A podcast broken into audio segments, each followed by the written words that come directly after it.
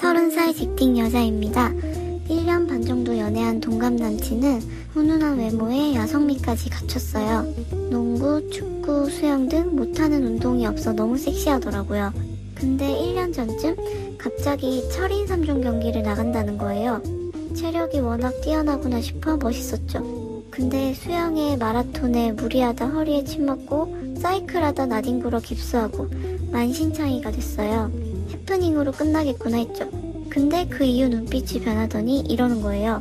자기가 살아있음을 느꼈대요.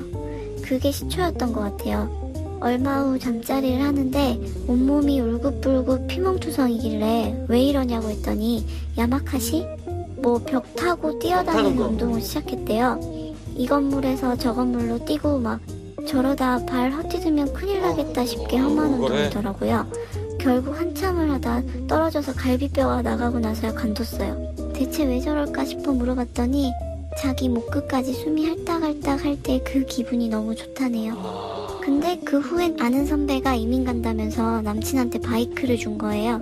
받자마자 동호회를 들어서 매주 일요일만 되면 라이딩한다고 바이크를 끌고 나가는데 미치겠어요. 자기 운동신경도 뛰어나고 순발력도 남달라서 걱정하지 말라더군요. 근데 사실 전 아는 사람이 오토바이 사고로 크게 다친 걸 눈앞에서 봤거든요. 그게 얼마나 위험한지 아니까 더 못 견디겠어요. 근데 최근에 모임에서 코너링을 배웠다면서 자기 인생에서 가장 짜릿했던 경험이라고 호들갑을 떠는데 인터넷 찾아보고 기절할 뻔했어요. 꼬불꼬불한 커브길에 무릎이 거의 땅에 닿을 정도로 누워서 목숨 걸고 질주하더라고요. 넌 목숨이 여러 개냐고 사귀면서 처음으로 불같이 화를 내봤지만 소용없어요. 자동차들 좁은 사이사이로 고개 운전을 하고 도로 달리면서 막 지그재그로 휘젓고 다니는데 걱정이 태산입니다. 한 번은 남친이 바빠서 1시간쯤 연락이 안 된 날이 있었는데 미쳐버리는 줄 알았어요. 연락되기 직전까지 울고불고 혼자 난리쳤네요.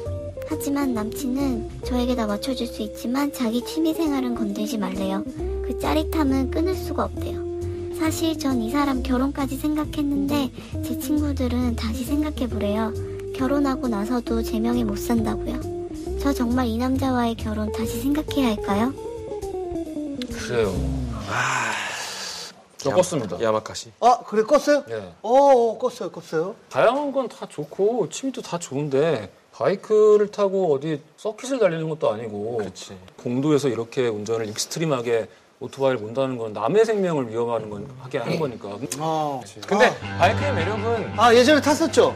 네, 바이크의 매력은 어떻게 말로 설명할 수가 없는 거라서 자동차가 편하고 안전하고 소리도 좋고 뭐 아니라니까 바이크는 따로 바이크예요. 그냥 끊을 수 없을 만큼 매력이 있는 거라는 건 아는데 근데 어떻게 끊었어요? 저는 그냥 군대 가면서 어머니의 오랜 소원이기도 했고 목숨값이 아까워지는 순간이 있어. 잘했다. 그렇지. 예. 그러고 보니까 세훈이가 딱 이런 익스트림 스포츠 완전 꽂혀 있지 않나? 근데 몸을 제가 많이 사려서요. 무서운 건 또 못해요. 몸을 살인한 익스트림 스포츠. 그렇죠. 그러니까. 야, 스케이트보드 타면 점프 좀 해봤는데 점프를 못해요. 되게 안전한 곳에서만 해요. 저희 SNL 그 대기실에서만 계속 혼자만 하는 거예요.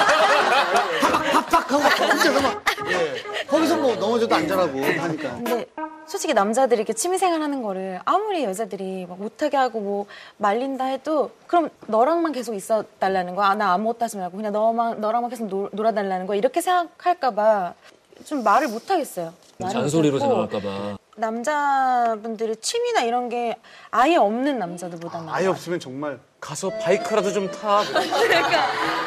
세발 자전거를 누가 안 해. 일단 이게 정말 스포츠 즐기는 데 가서 하고 이런 거면 뭐라고 못할 것 같아요. 사실 이제 사고가 나려면 꼭 이런 익스트림 스포츠가 아니어도 농구하다가도 뭐 발목 나가서 1년 동안 못 움직이기도 하고 웨이트 좀 심하게 무게 들다가도 이제 허리 나가서 막 아래쪽을 못 쓰게 되기도 하거든요. 아래쪽을 못 쓴다고요?